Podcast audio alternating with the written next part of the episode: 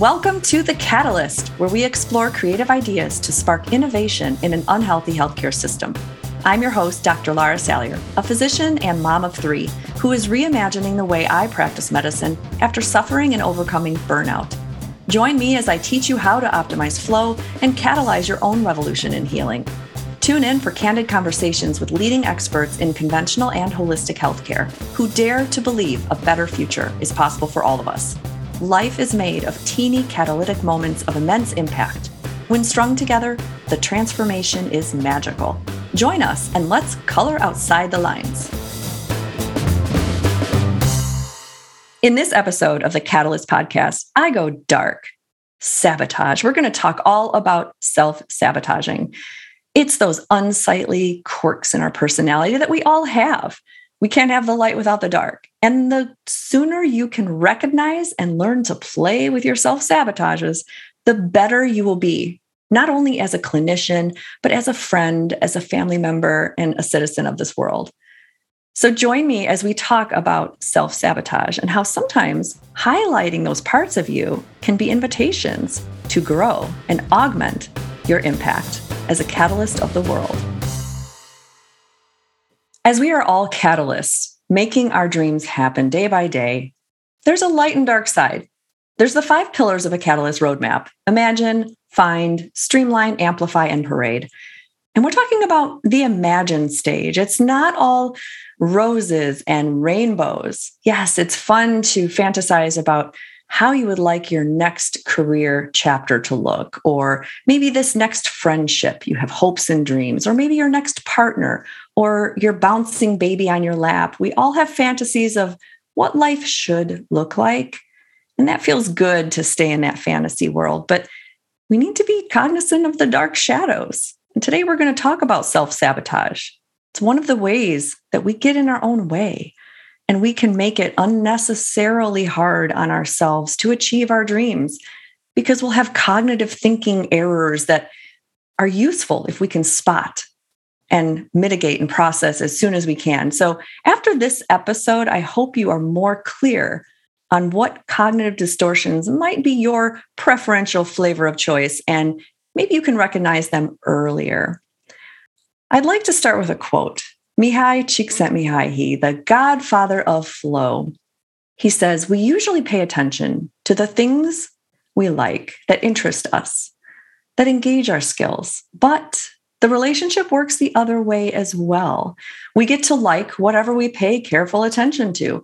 Because of this, a good strategy is to invest energy in things that we have the potential to sustain growth, even if at first we are not particularly interested in them. Eventually, we learn more about them and interest will be awakened. And I take this quote meaning you got to learn to love what you hate. And sometimes doing the dirty work of understanding your dark shadows, your self sabotages, turns out benefiting you. It can become almost gamified, almost addictive to see, ah, there we go again. That's my part talking about cognitive biases. I'm thinking I'm going to fail. There's that perfectionist, whatever we want to call them. So let's get started. Here's seven ways that I find personality can get in my own way. And I see this often as I'm partnering with other catalysts around the world, helping them create their new career chapter. First is emotion dysregulation. As much as we'd like to say that we have it all together as a healthcare practitioner, a lot of this is practiced we put on a face, a mask of confidence, and we suppress our emotions in the moment because that's the best thing you need to do in an acute setting. If there's trauma, if there's something happening in front of you, patients depend on you to be a solid source of strength. Unfortunately, we often don't unpack this baggage. We carry our emotions with us and aren't trained to offload them safely and when we try, we are at risk of having our license taken away. We're at risk of punitive punishment for simply being human. Not to mention, our culture doesn't really give us a chance to understand what it feels like to have our body and our mind. We're all unique. Having our brain doesn't come with a user manual, although that would be very nice. to see what kinds of things would help me navigate this world better with my brain and my emotions. So, as we become more dysregulated in our emotions, there's a direct correlation with how successful or not your careers can be. And I found personally, as I was navigating from burnout into a new chapter of my medical career as a private functional medicine consultant, one of the best team members for me was a therapist who had nothing to do with my business, nothing to do with anything other than helping me sift and sort through emotions that bubble up. Because let me tell you, being an entrepreneur definitely causes some emotions to bubble up. It is like the best gut check. You're going to learn so much about your own biases, you're going to spot some weaknesses, and you're given invitations to grow. Whether you take them or not is up to you. The second way I see that I get in my way, as well as other mentees in my program, is internalizing, internalizing everything, whether it's the news, whether it's a comment from your services, good or bad. If you internalize all the good comments and then have a hard time with the bad ones, then you're going to be in trouble. Internalizing everything is only going to end up making you more dysregulated. So, taking everything personally that you actually caused this person to leave your practice. It might be something different. Maybe they're moving, their finances changed, maybe they have outgrown your growth. Don't internalize everything. Remaining as neutral as possible, be flow like water, like Bruce Lee, just taking it as it comes that you aren't the source for all healing, just like you're not the source for all pain if people decide to part ways. When you're strong in what you offer in your services and your mission and purpose, you can handle anything that comes your way. The third thing lack of direction. Okay, everything looks shiny, new, bright, and fun, especially as an entrepreneur. I loved that part of this journey is walking into my blank office, like a blank canvas, and really being able to have autonomy. It was like I went from feast or from famine to feast. I had no autonomy as an employed family doctor, none. Could not set my hours, my uh, minutes that I could see a patient. Everything was being stripped away slowly, as I'm sure a lot of primary care doctors feel. So you're in this like drought of having no agency or autonomy, and then whiplash into entrepreneurialism where you basically choose everything. And that can feel very unsettling it can feel like you should be choosing everything. You should be looking at everything and and everything seems like a possibility, especially if you live with a brain that's very imaginative and prone to divergent thinking. I felt like I needed to explore every single thing coming across my screen, every mini webinar promising uh, to 10x my business outcome or how to capitalize on social media or how to best uh, be more efficient in my charting. Everything felt like it was relevant. And that caused me to feel easily distracted. And when you start to solidify your purpose, your mission, who you're serving, and what brought you into this space, it's easy to stay on focus, easy to eliminate distractions and be clear. And that's one of the best things that I love helping the catalyzers in my mentorship is being those blinders for them, constantly going back to asking, okay, is this pertaining to what you really want in this world, the legacy you'd like to leave? Is this going to help get you closer to that? If it's going to distract you, then maybe it's not the right thing to add at this time. I'm a big fan of back burner. I have so many lists, and sometimes just writing things down on a list is a great way to offload my brain. I highly recommend lists. I use Trello and it's a great resource because at the time when that dopamine is high, I think everything's a great idea. But you'd be amazed that when you put it on a list and you snooze it for a back burner, and you look back a week later, it's still a good idea, but it might not be as pressing as I would have thought. And maybe that conference or that ayahuasca journey in uh, Costa Rica might have to be pushed off a couple more years. Sounded cool at the time, but maybe now's not the right time. Now, we talked about internalizing. The fourth thing is externalizing. When we tend to project our narrative on the world, We, we read into things. We see this a lot in political posts or social media where we feel that we are represented in ways out on the world. So, externalizing your narrative can also be just a lot of emotional energy you don't need. And this is quickly followed by perfectionism. That's the fifth way that we get ourselves off track. Our personalities have come really far. Perfectionism has gotten us where we're at. Doctors, nurses, PAs. Um, being a perfectionist it can be actually very useful we spot and find things that are wrong and we're able to save a lot of deeper errors that could have happened. That sets up for us to be rewarded. The more perfectionistic we've been in our past, then we get praise. So naturally, we start to be almost obsessive about this, and that can sabotage our best efforts. If you're an entrepreneur, you know done is better than perfect. But that's a hard place to reach. And it's a muscle we practice every day. And I practice it by asking myself, is this done enough? I love the word enough because to say, is this ever done? I also don't like commitment. And I would say, no, I could always do something better. I could always tweak this color. I could always add this word into their visit sum- summary. I could always find the best article for this patient to understand better. I could probably refilm this video or podcast without uhs or ands or likes. But instead, you press on because it's good enough good enough, the 80 20 rule, if it's good enough, then it will serve its purpose. Nobody wants perfectionism, especially if you're in the wellness field when you're trying to partner with patients to encourage growth and practicing new habits that they may not have tried before. It's much easier to learn from somebody who is not perfect. Let's be honest. We all have messy homes or closets. We don't eat perfectly. When you're trying to strive to be your most brilliant self, we want you to be human. And perfectionism is just not good medicine for anybody. Next is fantasy proneness. Hello, I feel called out. Fantasy proneness. Yep, I am prone to fantasy, but what if it could look like this? Or I can imagine this empire of change. Fantasy proneness is great if you don't live there 24 7.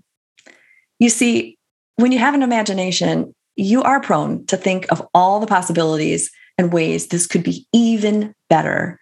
So if you find yourself being distracted by fantasy proneness, set a timer. Hey, I think fantasizing is great. It's a wonderful way to exercise that right brain, but maybe do it on your walk, maybe just 10 to 15 minutes a day. And, and don't spend an hour or two trying to craft this ideal space when it may not be practical. And last, apathy. If you find yourself feeling apathetic, that's high sign of possible burnout, which as we know, I'm very anti-burnout. I want to fortify all of my catalyzer mentees on tips and tools to avoid burnout or at least embrace it lovingly and process it as as fast as you can and send it on its way because we're all going to feel burned out, whether it's in our career, in our relationships, or heck, just even in our families and friendships. Um, burnout happens. Leaving one industry or one career in hopes of finding the ideal career that doesn't have burnout, I don't think that's possible. So, when you start feeling apathetic, it's time to look at where is your purpose and mission? Has it changed? Go back to the core values, Maybe you're chasing a career that isn't aligned anymore with what you thought you needed or wanted to feel fulfilled. That's where apathy comes in. You feel like what you're doing doesn't matter. So it's time to circle back and see. So let's talk about sabotage. Sabotage is huge, huge enough that uh, if we don't recognize it, we're in trouble. Here's some common cognitive distortions that I like to talk about with my catalyzers. So there's many different thinking errors that can thwart our progress and it halts our creativity and it really causes us to spend too much energy on all of these thought processes. So if we can at least get familiar with them, we might recognize them in our own patterns. We all have a unique blend, a cocktail, would, would you say, of of different cognitive biases and distortions that we have. So I'm only mentioning a few here because they're the most common that I see. First, blame, right? It's not comfortable to own your own shit, right? But we have to. Sometimes we have to admit that we're in the wrong. Yep, I know. It, it's not not a fun jagged little pill to swallow, but sometimes when we'd rather blame something else, it's easier.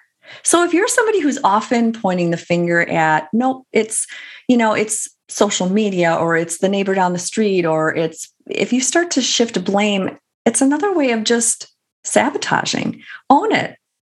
Even if you don't know the answer, that's the hardest part and the most frequent thing I see in healthcare we want to blame the EMR for burnout. We want to blame our C suite administrators. We want to blame uh, the big pharma commercials. There is a lot of absolute truth in this. They have made almost an impossible mountain to climb for any healthcare practitioner to find joy in their career because there's so many ways that we are sabotaged. We feel like a used car salesman when a patient walks in the room because they already have an agenda that they saw something on the commercial during Super Bowl. And you have an agenda because you're trying to talk about their A1C. And you have to do this in 15 minutes to come to some kind of negotiation and neutrality. And that's hard. So it's easy for us to blame. This is why I'm burned out, is all of these other reasons. But we also need to look at ourselves. Burnout doesn't start with us. It doesn't start with them. It starts with everything. It's a whole systems failure. So hopefully, some of these uh, self sabotaging biases can help awaken in you awareness that maybe you didn't have before. The next one I see is emotions as facts.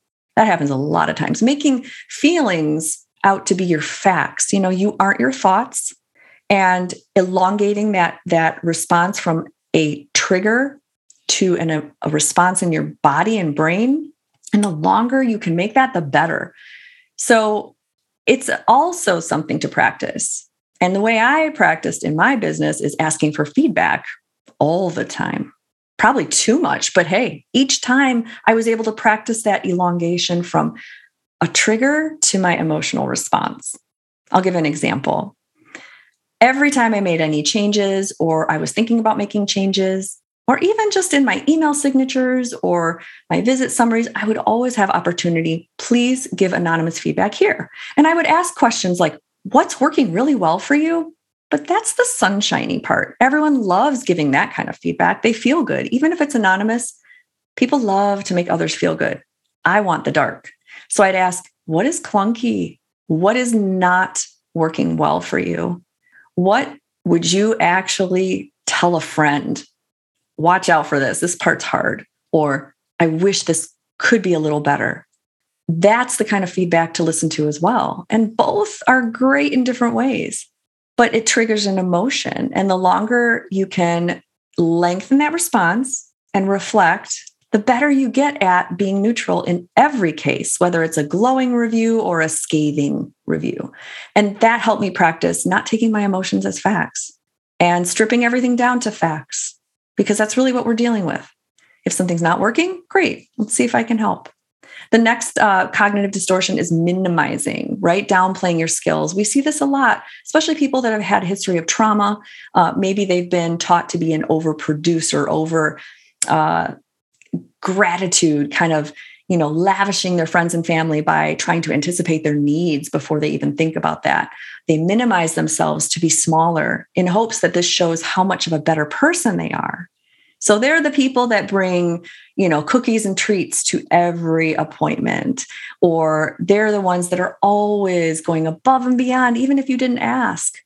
And while that's wonderful and lovely and feels good, when it happens all the time, I worry about the minimizing of themselves, that they don't take up space. And it's okay to take up space, right? So, looking, if this is something you do, ask yourself, what can you magnify instead of minimize, right? Don't downplay your skills.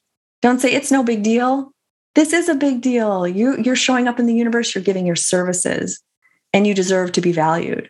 That financial conversation is a difficult one, but don't minimize your services, maximize and be proud of all the time and effort it's taken you to get to this point and unabashedly excited to take up space in this world. Imposter syndrome, that's another one, big one. And I see this big red flag. I can tell it's an imposter syndrome when we start to want to sign up for more training. I mean, come on, we love learning. That's why we're healthcare practitioners. We love learning all the latest. And functional holistic integrative medicine is the best place for the learners because there's new stuff all the time new evidence based trials, double blind trials, all these great things that we're learning about the beautiful plants in this world, um, all the ways that we can help people get healthy without the big ticket pharmaceutical companies, you know, blessing. However, we get uneasy because we get pushed into new territory, a little out of our comfort zone. So, what do we do? We take a familiar crutch by signing up for another training experience. That's exactly what we do. Well, if I feel uncertain, I must need to know more. That's the cure, right? Um, if I don't know what's going on or I'm a little unsettled, I know what'll help. I'm going to sign up for another conference so I can take notes again. And then I can do this again and again and again and again and again. I have a rule to help myself with imposter syndrome. I don't sign up for another conference unless I know if it will directly be applicable in my office the next day. So, can I make this work for me? Am I going to use this again in a group visit? Am I going to be able to streamline my processes more because I will have better protocols, et cetera? And if I feel like an imposter, then that means I also need to diminish my input. What am I seeing in my world that's making me feel uncertain? Am I spending too much time on social media? Am I not surrounding myself with the right friends that are lifting me up? Look at those subtle cues in your life that are making you feel less than someone else and avoid that trigger to sign up for more credentials. We definitely are an over credentialed bunch here. Conclusion jump is another one. Assuming that you know the results, right? That's another way of externalizing our narrative. We might recognize patterns in our history of friendships or patients that we've had in the past, and we might assume certain things and jump to conclusions. Before you do that, remind yourself to just take a breath and elongate that trigger to response and see what are the facts we're dealing with here? Just because I'm having a bad month where I may, might not have as many new strategy sessions or discovery calls, does that mean I'm going to be eating rice and beans for the rest of my life? Not necessarily. Don't jump to conclusions that aren't there. Practice that cognitive reframe and flexible thinking and just take a moment, right? And that leads right into personalization. We tend to personalize everything, right? Every circumstance, every event is a reflection of us. And sometimes it isn't. And as an entrepreneur, when you are literally your business, it is very easy to personalize everything. And this is the one thing that I find a lot in catalyzers. They will personalize everything, which is beautiful because that's what this day and age is now. It's the best time to be in medicine as an entrepreneur because you literally have free opportunities to advertise without spending any money. You can be simply on social media showing your personal brand and how your world view is so unique and give your signature stamp on the universe of how you think of medicine and healing and how wonderful this is. You can take personal ownership of this, but also it has to come with a little bit of a thick skin. Don't take things personally and be present without self sacrificing. Do this on your own terms and enjoy that you are coloring that tapestry of healing with your own unique shade. Low frustration tolerance is another cognitive distortion. As we know, flow is a cycle of four stages in the brain. When you're in flow, you produce all five neurochemicals of happiness. It's beautiful. It feels awesome. Kids love it. That's why they play all day. That's why they're in games and they're making art. They know that flow feels good, but we squeeze it out of us as adults. And the thing about flow is we think it's supposed to just come to you easily. And that's not true. It actually starts with struggle. It starts with a little bit of difficulty. That's where the norepinephrine comes in. We kind of want it to feel a little challenging, not overwhelming, but a little challenging. And if we give up before the release phase starts, then we've missed the whole flow. So a lot of us don't realize like just trying a little bit, it's okay to have a little discomfort and see how much further you can push a bit and you might end up into flow. An example of this is what many people see as an impossible task making an online course for their patients or starting group visits. They're very similar. It's showing up for consistency in a space. And let's pick group visits for this example. When you're having group visits, it's scary at first. You're thinking, how am I going to do this for weeks on end? A weekly group visit? Why in my mind would I ever want to do that? Well, I'll tell you why. Because it's going to train a culture of patients that will know they can count on you to be in one spot at the same time every week. So, guess what? Your portal messages will go down because they know they can reach you. A lot of anxiety in healthcare is the inability to talk to a trained professional. When you start giving them this consistency, they'll know to anticipate it. You can also gather questions throughout the week and answer them. And if you're thinking this sounds like a lot to do, I'm confused. How would I do this on Zoom? What are the logistics? When you have this frustration tolerance, you might back away from it. If you have a low frustration tolerance and you're sabotaging your own growth when all you need to do is take off little chunks. Let's try to commit to three months of this and see how it feels. Let's be transparent to our patients and say, hey, I don't have it all figured out. Let's laugh together and create it together. And you start to try teeny little steps towards what is a little uncomfortable at first becomes second nature. You pop open your screen, you start your Zoom webinar, you invite patients into a space, you record a half an hour video, and then you're there for q&a and suddenly it's not that frustrating anymore. So learning to push that frustration tolerance is awesome. Rigid thinking is another bias another cognitive distortion we have when we're too rigid that we should do something one way or another. Now yes we all have our own way and our own methods but i see this in healthcare more and more and it really is sad that there's a lot of people with rigid almost cultish thinking that have no space to allow variation, whether it's conventional or functional or everything in between. What's sad is people have their agenda and it's their agenda, and that's it. And that's disheartening.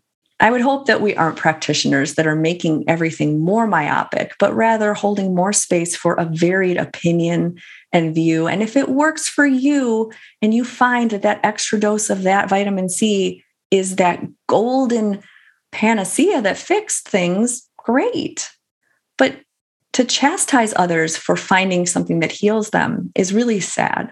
So trying to check yourself on rigid thinking and ask, am I being too rigid here? If if I'm bristling at a comment, maybe I just let that person do their thing. Obviously, if it's not medically dangerous. You know, we do have to stand standardize certain licensures and as a DO, there are certain things that I just don't do. Um, and that's okay. But having those little systems down of expectations and holding space for non judgment is very important. For example, I don't perform hormonal pellets. I don't agree with them. I feel like they have supraphysiologic levels of hormones in the body. And there are some doctors that are very comfortable with that, and that's fine. It's just not something I will do. So if a patient comes in my office and is really pushing me to do that, I'm not judging them, but I'm just saying it's not something I will do. So making sure rigid thinking isn't something of your of your system and narrative, but that you allow that space for differing opinions. Fortune telling is also another another thing I see, especially in catalyzer uh, mentorship, where all of us are injured in some way. We've had bad outcomes in the past and we've been burned out, and we might feel those signs of burnout again. And we already assume, very similar to conclusion jumping, that we know what the future holds. We know we know it's not going to end good. And as Mihaly Csikszentmihalyi said, what you think is going to happen is going to happen. The more you you perseverate on this and you ruminate on an outcome and you feel like you can tell the fortune of what's going to happen, it's going to happen. That's how our brain works. It notices patterns. Just like when we would play punch buggy in the back seat of my mom's car in the 80s and 90s. You know, you'd see a Volkswagen bug and you'd punch buggy blue. And suddenly you're seeing Volkswagen bugs all over the streets because your brain likes to find patterns and and improve predictability. So the more you assume a poor outcome, the more likely it will happen. So practice fortune telling in a positive light and see what happens. Studies show that positive visualization actually will improve the outcomes of favorable occurrences. And finally, magnification, magnifying something out of proportion. Oh my goodness. I used to be really good at this. and I'm not so good at it anymore. And I'm getting better, but magnification is definitely a big deal. We want to make everything a big deal. Again, it's sort of a little bit of an addiction to dopamine. We like that. When things feel like a big deal and it's magnified, it feels important and we must attend to it. So check yourself. Are you really magnifying something out of proportion to what it really is? Look at the facts and see, you know, whether you think you can or you think you can't, you're right. And that's what Henry Ford said. One of my favorite online tests to look at the self sabotagers, if you're really curious, is positiveintelligence.com forward slash assessments. What I love is that it gives you all the results and they label it in really cute names because, like I said, we should really take a systems approach, almost like um, internal family systems. If we can name our parts, we can work better with them. So, this is what I discovered. I discovered that I have a high rating of being a stickler, a stickler for details, high expectations, nobody can deliver, semi perfectionistic. That's what a stickler is, followed by restless. I'm a restless person, which means I'm prone to explore rather than just hone in and seamlessly polish what's already working well. So, knowing this about myself is a great tool because knowing I'm a stickler and I'm also restless, if I start to look at the shiny new things or, ooh, let's make another A, B, or C, why? Do I need to? Can I just continue honing and polishing what's already working well? Then my number three is hyperachiever. That's no shock there. And then it goes further down the line controller, hypervigilant, pleaser, hyper rational, avoider, and victim is the lowest for me. And so all of us are going to have elements of these self sabotagers, right?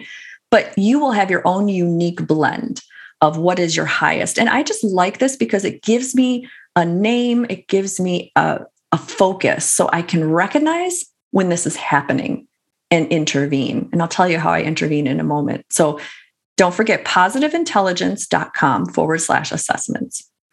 Here's a four question sequence that you can ask. So if you're noticing, or let's say you don't even notice your self sabotage behavior, Ask yourself what things cause you to squirm. Meditate on that a bit. Next time you're out for your lunch walk or your morning morning meditation, in your non-thinking time when you're supposed to be recovering, ask yourself what things cause you to squirm. When that happens, I want you to catch that feeling and intercept it, like we talked about, right? You're trying to elongate that response. So catch it, notice, and intercept. Okay, now, what am I going to do then? Choose that action that you will move forward. And you can generate if then rules like a user manual for your brain. I'll give you an example. Here is a real life example. So let's say you are, I, I, hear these quotes, right? I'm struggling to find time for all the things, or my top priorities are I'm learning functional medicine, I'm attending to my current patients, I'm building my business, I'm streamlining. There's so many things, or here's a snapshot of my brain. For instance, this course seems amazing and relevant, and I've listened, but I, I couldn't schedule time for this. I'm scattered, I'm not fully in it, but I'm not really in anything for this matter. And then this is this the marketing course, or is it another one of the million that look great and I should do? And h- how do I how do I, and what are some of the tools I can implement to get clear on my rocks? And how do I know when a rock is a rock? So, do you see all these like cognitive distortions, right? We have lack of direction. We have some perfectionism i can hear in here. We have um, you know some magnification some imposter syndrome. A lot of things are baked right in here. So when i notice a cognitive distortion i do an if then. And what this looks like is if i notice rigid thinking then i pause and ask what if for example, if I notice myself feeling very rigid in my thinking, I'll pause and ask, well, what if the opposite were true? Or what are, what if three other ways could explain this? So I catch myself, right? Here's another example that I use. If I feel the urge to sign up for another training course, then I pause to look at my calendar and make sure that I can watch the lectures and implement, right? Because I'm sorry, as as a a recovering uh, learner, which I love learning, there's many times I've signed up for courses and never they sit there still, and I haven't watched the full course. And that's sad, right? So make sure you have the space, right? Here, let me think of another final one. So if I'm feeling overwhelmed, lack of focus, no direction, then I sit with my planner and my quarterly, yearly goals and make sure they're stacked appropriately. So, see, you can make your own rule book of all these if thens. And when you notice your sabotagers coming up, you can have an instant playbook and a rule book that can help guide you back on track. And that's what the overwhelm exterminator and prioritize decision worksheet is that I've created. And I like it because it streamlines this flow chart of calming us down. It gives us an anchor. For example, when we're feeling overwhelmed, the first question is Is this in my control? If it's no, then we have to accept and release it. If you have no direct control over it, you have to let this process and go through you. But if you can control, then the next question is Is it urgent? And if it is urgent, then go dark. Turn off all the notifications, ban the messages, kill all your distractions, and change your state every 90 minutes. So get up from your chair, take a walk, take a stretch, and then ask yourself Are you still feeling overwhelmed? If you are, then shift your perspective again. Cognitive thinking. Can you frame this in a larger context, right? Check yourself for self sabotage behavior. And then ask the five whys, right? Locating why am I doing this? What are the triggers? What is my underlying core belief? Why can't I get on focus? Why can't, why, why, why, why, right? And if it's not urgent and you're still feeling overwhelmed, then pause. If it's not urgent, maybe you have too much on your plate. Is there something you can unassign? Can you say no to something? Do you have clarity on where you're headed? And maybe you've put too much on there that doesn't really add to that mission. And ask yourself, what exactly am I trying to achieve right now? List those steps in detail because with clarity comes dopamine, with clarity comes enthusiasm and joy. And flow is really anchored in feedback. We need clarity. When we're distracted and unclear, we can't get into flow. So, identifying that first step of what you need to do will get you right into flow. And personally, for prioritizing decisions in my business, I always look to see if they're congruent. Are they exactly what I need to be doing? Are they helping? If it aligns with my core values, great. It can go on to the next question, which is Is it profitable? Is it going to increase my profit? It doesn't have to be right then, but will it yield more value that can help my profit down the line? Then, if yes, it goes to the next stage. If no, I might just say no, thank you, right? And the next stage is it reusable? So, can it be repurposed again? Can I record this and reuse it? Or if not, is it assignable? So, those are the ways that I make decisions. Is it congruent, profitable, reusable, or assignable? And this is how I play well with my self sabotagers. Hopefully, this helped.